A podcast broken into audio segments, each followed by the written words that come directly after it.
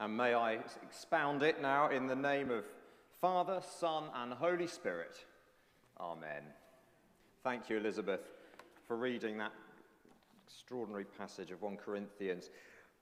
Why don't Christians just keep quiet about the death of Jesus? Why don't we just hush up? Why don't we hush it up and shut up about it? Now, that question might not strike us as particularly important because, thankfully, our guts don't tell us what crucifixion means. In the days of Jesus, of course, and in those first generation of his messengers, everybody could visualize it. They could visualize the horrific scenes of the broken bodies of slaves and rebels. They could recall the sounds of victims tortured to their death. They could smell the decaying flesh left over after the birds had pecked out the eyes. No wonder the Roman statesman Cicero could write the very word cross should be removed not only from the person of a Roman citizen, but from his thoughts, his ears, his eyes, and his ears. And as for the crucified people themselves, well, listen to these words of historian Tom Holland. He says, Criminals broken on implements of torture, who were such filth to concern people of breeding and civility. Some deaths were so vile, so squalid, that it was best to draw a veil across them entirely. So, why don't Christians, why didn't the Christians hush up Jesus' death on the cross. Why instead preach it as our main theme? Well, welcome back to our autumn series of sermons on 1 Corinthians. Paul, one of Jesus' authorized eyewitness messengers, is writing to the troubled church in the Greek city of Corinth. And the basic problem there is that the status obsessed Corinthian culture was seeping into the church's life. And as a result, the church had splintered into parties. So the culture of Corinth, as we saw last week, idolized um, high status speakers, orators. And each party in the church, each of these different parties, promoted itself by boasting of its association with one of these particular Christian preachers. So I follow Paul, said one of them. I follow Apollos. I follow Peter. Even I follow Christ. So, how do you solve a problem like the Corinthian church? Well, the answer is, as Paul begins to do that, he sets before them Christ crucified. Just look at verse 17. I hope you, perhaps you've got the, the Bible open. It's on page 1250 because it's such an important text uh, to get our heads and our hearts into. So he moves in the direction of the cross in verse 17. So the question is Is Paul in the same game as those celebrity speakers in Corinth? Absolutely not. Says Paul, to play that game, to wow audience with my words, would be, as he puts it, look at verse 17, he says, it would be to empty the cross of Christ of its power. Now, why is that? Why would trying to wow the audience uh, frustrate the power of the cross?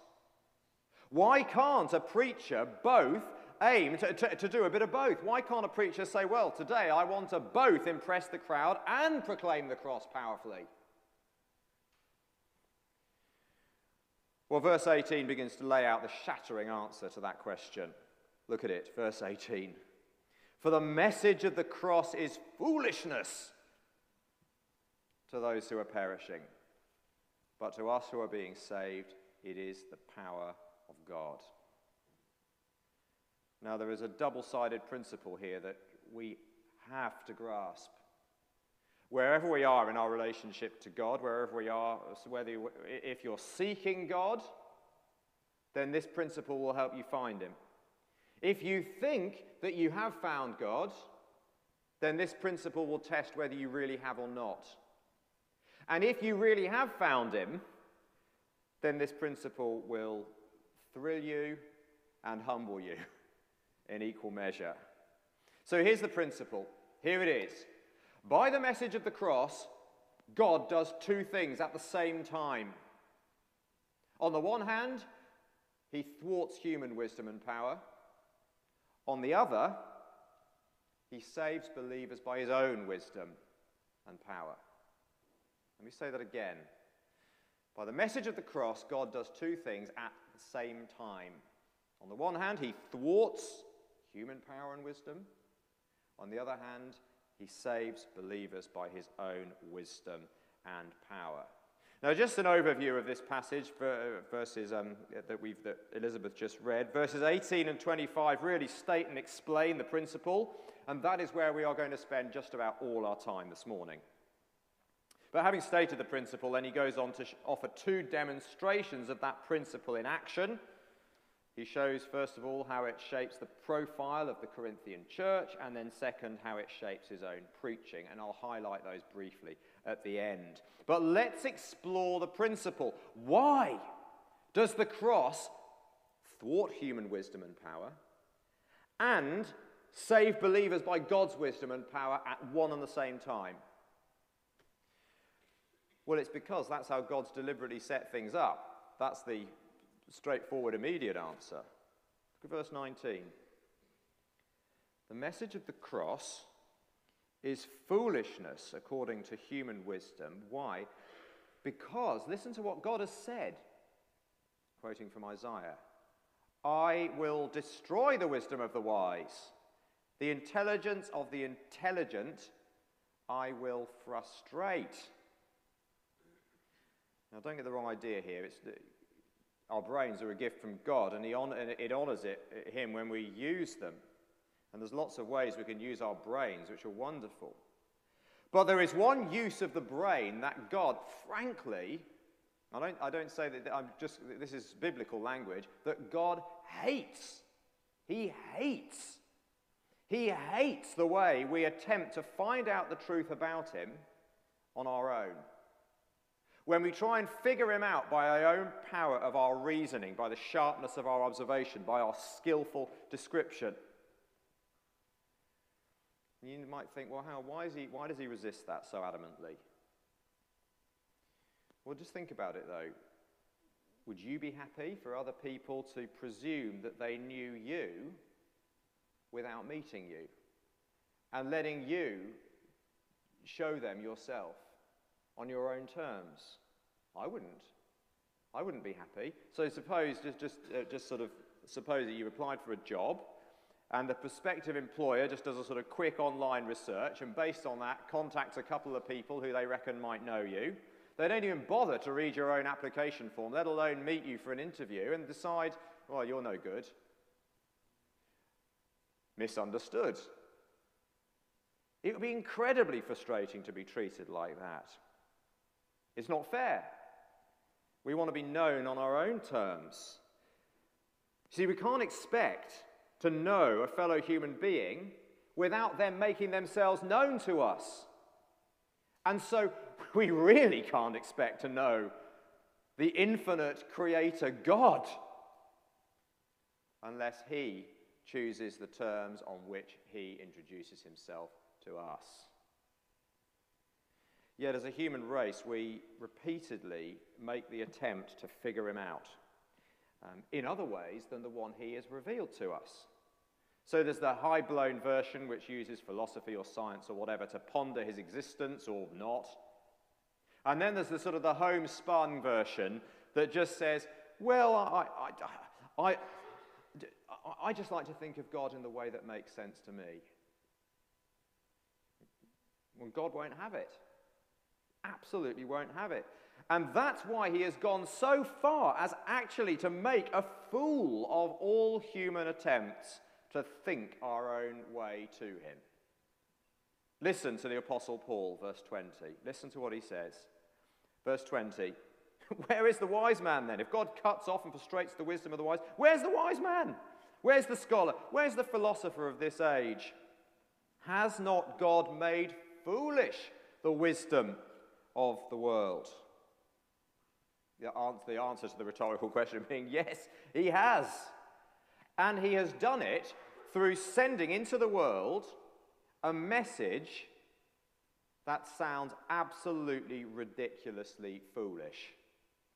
Verse 21 For since in the wisdom of God, the world through its wisdom did not know him, God was pleased through the foolishness of what we preached to save those who believe.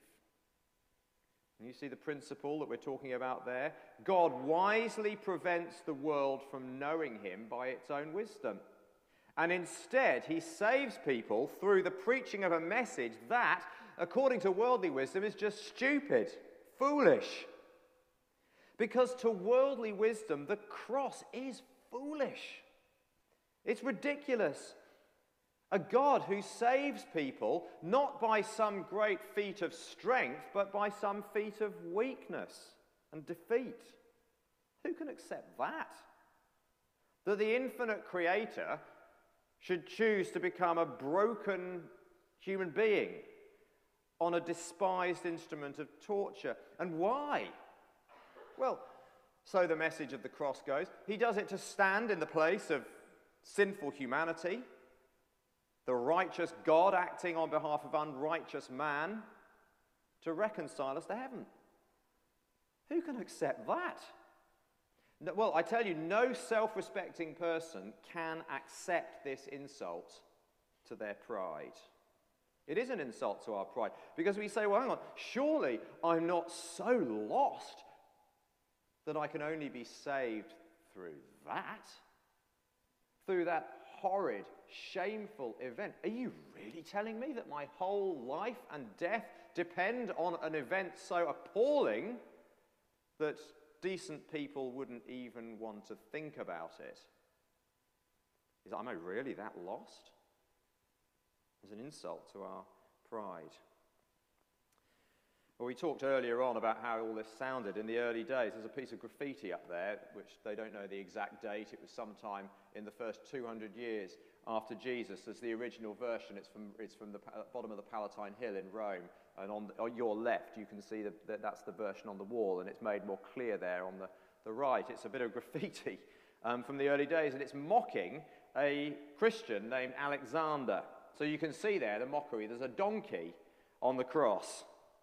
And there's a worshipping man standing next to it with his arm raised.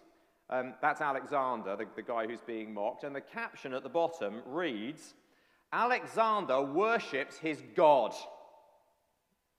Can you see? It's absolute biting satire. It's saying this is, this is insane. A crucified God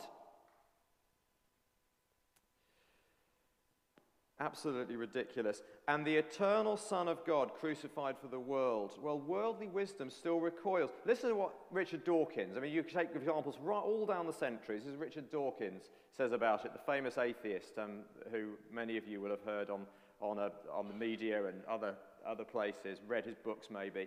He says this He says, The doctrine of the atonement, which is basically the message of Christ crucified for us, the doctrine of the atonement, he says, which Christians take very seriously indeed, is so deeply, deeply nasty that it deserves to be savagely ridiculed. That's how the world responds to the cross. Instinctively. He's, he's just got the, the, the, the, the articulate mind to, to say it. But that's worldly wisdom's response to the cross. It's absolutely ridiculous. By God's design, you see, the cross fails every human test of what is wise and powerful. Verses 22 to 23 make that point in a way that is so hard to forget when you really grasped it. Look at it, verses 22 to 23. Jews demand signs, miraculous signs, and the Greeks look for wisdom. But we preach Christ crucified, a stumbling block to Jews and foolishness to Greeks or to Gentiles. Now, the, the, Jews and Greeks, Gentiles, that basically sums up the whole of Paul's audience Jews on the one hand and non Jews. And those different groups tended to make different demands. So the Jews, they knew the stories of God's power and they wanted a sign to demonstrate God's reality. The idea that the only sign God would give them is himself, the God of Israel, dying on a cross. Well, that was blasphemy. It was madness. And then those cultured Greeks, well, they cherish brilliant arguments, powerful speech, and they demand a captivating case for God's reality. The idea that the true God can only be known by a cross, well, is beyond contempt. And that's not only because crucifixion was so hideous. Consider this as well. See, if God can only be known in what looks like foolishness, then our wisdom, whatever wisdom we think we possess, must be empty. If real wisdom looks foolish to us, then we must be fools. That's the, the, the thing, it's an insult to us. Um, so, my friend, good friend Steve Nichols, he's a very good friend of mine from many years back, he puts it much better than I could ever put this. Listen, written in blood on a wooden beam, the cross tells us that we're not wise enough to know him, we're not strong enough to save ourselves. It's true. Uh, Dietrich Bonhoeffer, the, uh, the German pastor, Lutheran pastor, who um, in the end was, was killed by, as a martyr by the Nazis, um, he said this He said, The cross is God's truth about us. It's God's truth about God, but it is also God's truth about us, in that it reveals our foolishness and our impotence to find God without the cross. It's the truth about us, and it's not very flattering. And I know that. I know that in my, just my own experience as a, as a preacher and a minister. The atmosphere in the room changes. So, suppose you're speaking at a nice event like the carol service or an after dinner talk or something like that, and you bring up the fact that we need to put our trust in Jesus and his death on the cross for our sins because, uh, because without it we're perishing. You bring that up and you can feel the atmosphere bristle. Now, it's possible to preach a version of Christianity without the offense of the cross. It is possible to do that. Um, there's a way of speaking about God and morality and charity that the world will bear with. Um, John Newton is often so helpful to me. Um, and uh, by the way, next, in the evening next week, I'm going to be speaking about John Newton. I'm going to be giving a talk that I go to the Contact Club a few weeks ago to the evening service people next week. I love John Newton. 250 years ago or so. Um, times don't change. Listen, what he said, he said this. He said, he said, you know, people will bear a certain, you know, watered down message of Christianity. But if we tell both the good people and the bad people that unless they are saved by faith in Christ, they will perish under God's judgment forever. He said, This is the thing, I love this old language we shall be called knaves or fools or uncharitable bigots and 20 harsh names. For depend on it, the, cross, the offense of the cross is not ceased. It's absolutely right. It has not ceased. So the question is then, why did Paul insist on preaching the cross? Well, because, verse 18 again, look at the second half of verse 18. The message of the cross, yes, it's foolishness to those who are perishing, but to us who are being saved, it is the power of God. Again, verse 24, same thing. To those whom God has called, both Jews and Greeks, we preach the cross because it is Christ, the power of God, and the wisdom of God. So just remember that principle we're grappling with. Remember, here's the principle. By the message of the cross, God does two things at the same time. On the one hand, he thwarts human wisdom and power. On the other hand, he saves believers by his own wisdom and power. So, what we're saying really is that God shuts off doomed paths. The doomed paths that human beings cut through the bush to try and find him. He cuts that off. He makes it impossible that we can take it. And he comes to us, though, instead. He meets us. He says, I'll meet you at one place, one place only the cross. And at that place, the news is better than we could possibly imagine. See, at the cross, Almighty God saves people by his own wisdom and power. And as we preach Christ crucified now, all these years later, still God's wisdom and God's power flow into people's lives when they believe the message. So I can remember um, the power, that power and wisdom first coming to me uh, when I was 14 um, on a summer camp down in Somerset. When I first was, it was first proclaimed to me, really explained clearly to me that, that um, that God loved me, that He had shed His blood for me. despite the fact that I, was, I could, wasn't bright enough to figure him out or good enough to impress him, but that he had shed his blood for me. And the message of Christ crucified, um, do you know it? Because it, it is still, it remains the channel of God's power into our lives long afterwards. The, the, the, message of Christ crucified, it breaks in us that pride, which is the very enemy of our lives, and brings to us, conveys to us, imparts to us the power of the Holy Spirit. So, look, we've just spent almost all our time this morning looking at this key principle. Here it is again. I'm going to say it again. By the message of the cross, God does two things at the same time He thwarts human power and wisdom, and He saves believers by His own power and wisdom. Well, uh, all too briefly now, let me just mention two demonstrations of that principle in action that Paul gives to the Corinthians here. First, he points to the Corinthians themselves. What kind of people were they in the church who believed his message? Well, he says, quite frankly, you're not the elite. You are not the high status people of Corinth. No, you're, it was ordinary people. Many of you weak. Frankly, he says to them, some of, some of you are nobodies in the eyes of the world. But then again, that's exactly what you'd expect of the preaching of Christ crucified, because the top people tend to consider the message way beneath them. Um, the cross seems ridiculous. And so they remind me a little bit of drowning sailors in the sea, refusing the only lifeboat there is because the lifeboat's not quite to their taste. But those who know they've got nothing to boast about um, in themselves are odds on much more likely to take the lifeboat. So it's no surprise that the church in Corinth didn't contain many A-listers in its membership list. Though the social mix of the Corinthian church, it had the cross of Christ written all over it. Okay, that's the first demonstration, the, the Corinthians themselves. What about the, a second demonstration? Well, it's all to do with the way Paul preached in Corinth. Did he come with great fanfare and self confident, uh, sort of you know, wowing the crowds with his oratory. No, verses 2, uh, chapter 2, verses 1 and 2. When I came to you, I did not come with eloquence or superior wisdom as I proclaimed the testimony about God, for I resolved to know nothing while I was with you except Jesus Christ and Him crucified. I came to you in weakness. So, in other words, Paul says, Look, my style fitted the message.